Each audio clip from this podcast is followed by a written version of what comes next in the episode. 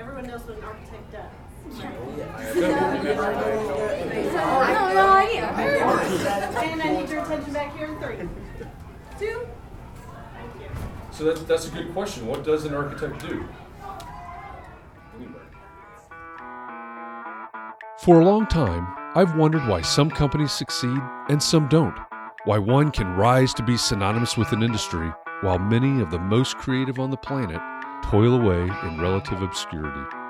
I'm Jeff Echols, and I invite you to join me for the Build Your Brand podcast.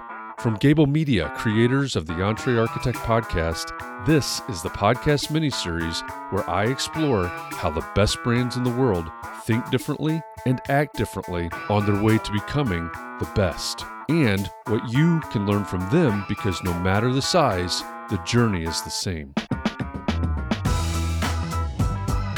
This season, I'll open the cowl and look inside Southwest Airlines to see what makes them tick and what architects can learn from an airline that started with a simple purpose that's grown into a cult like dedication to what matters most.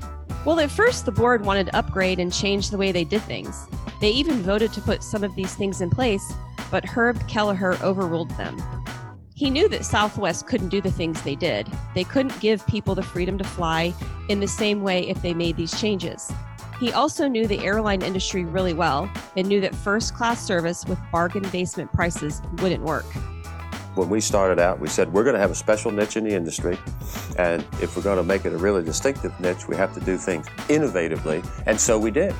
Now, I know what you're thinking. That's a really big company that does something completely different from what I do, and they've got a really big budget to boot. Here's a hint even if you don't have a half billion dollar marketing budget, some of the things that companies like Southwest Airlines do to rise to the top are both free and priceless.